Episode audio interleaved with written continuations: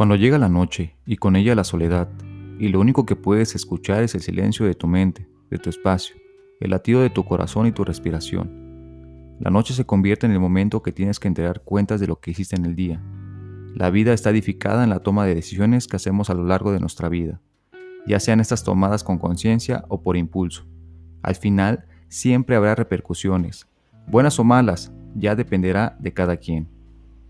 Cuando la ansiedad llega a nuestras vidas, nos hace sentir cierta sensación ácida y fría sobre la vida en general, pero sobre todo a nosotros mismos. Hablar de ansiedad en los tiempos actuales resulta ser un tema de alerta y suma importancia para su intervención y prevención oportuna.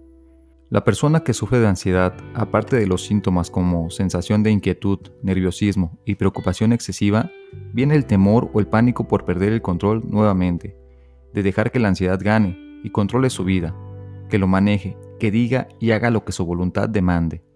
¿Recuerdas aquella noche en la cual tuviste insomnio por más de dos horas o la vez en que te soltaste a llorar sin razón aparente?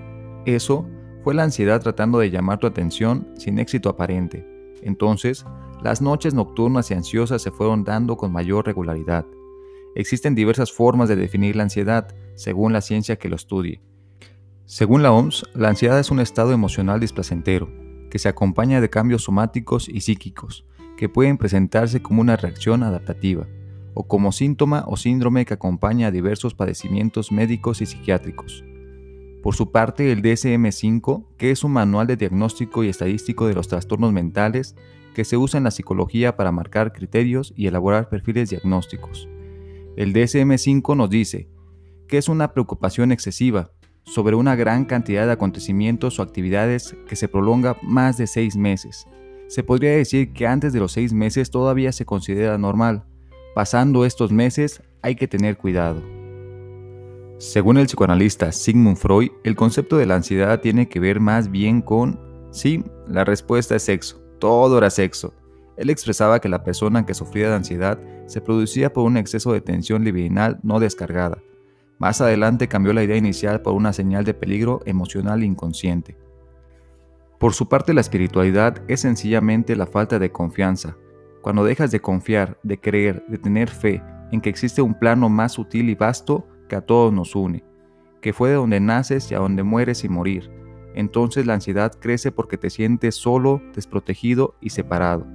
La ansiedad es uno de los motivos de consulta más vistos en México, pero también del mundo entero es importante no confundir la ansiedad con un diagnóstico en sí, ya que la ansiedad es solo una manifestación de algo más complejo. La ansiedad es el equivalente emocional de una fiebre física. Tener fiebre puede ser síntoma de un resfriado, una infección, etc. En 2019, China puso en marcha su plan de acción saludable, debido a la creciente y fuerte demanda sobre los problemas mentales, sobre todo de depresión y ansiedad que culminan en conductas sociales disfuncionales. Como si los factores psicosociales estresantes de la vida cotidiana no fueran suficientes, se vinieron a juntar con el miedo al contagio, a la muerte, al aislamiento, la falta de empleo o exceso de trabajo para los profesionales de la salud. Desde un punto de vista puramente neurobiológico, no es fácil diferenciar entre ansiedad y miedo, debido a que la respuesta física y visible es la misma. La psicología por su parte sí lo hace, dirigiendo el eje central entre el conocimiento y no conocimiento de un peligro. El miedo es el resultado de la percepción de un peligro conocido. La ansiedad es el resultado de la percepción de un peligro fantasmático inconsciente.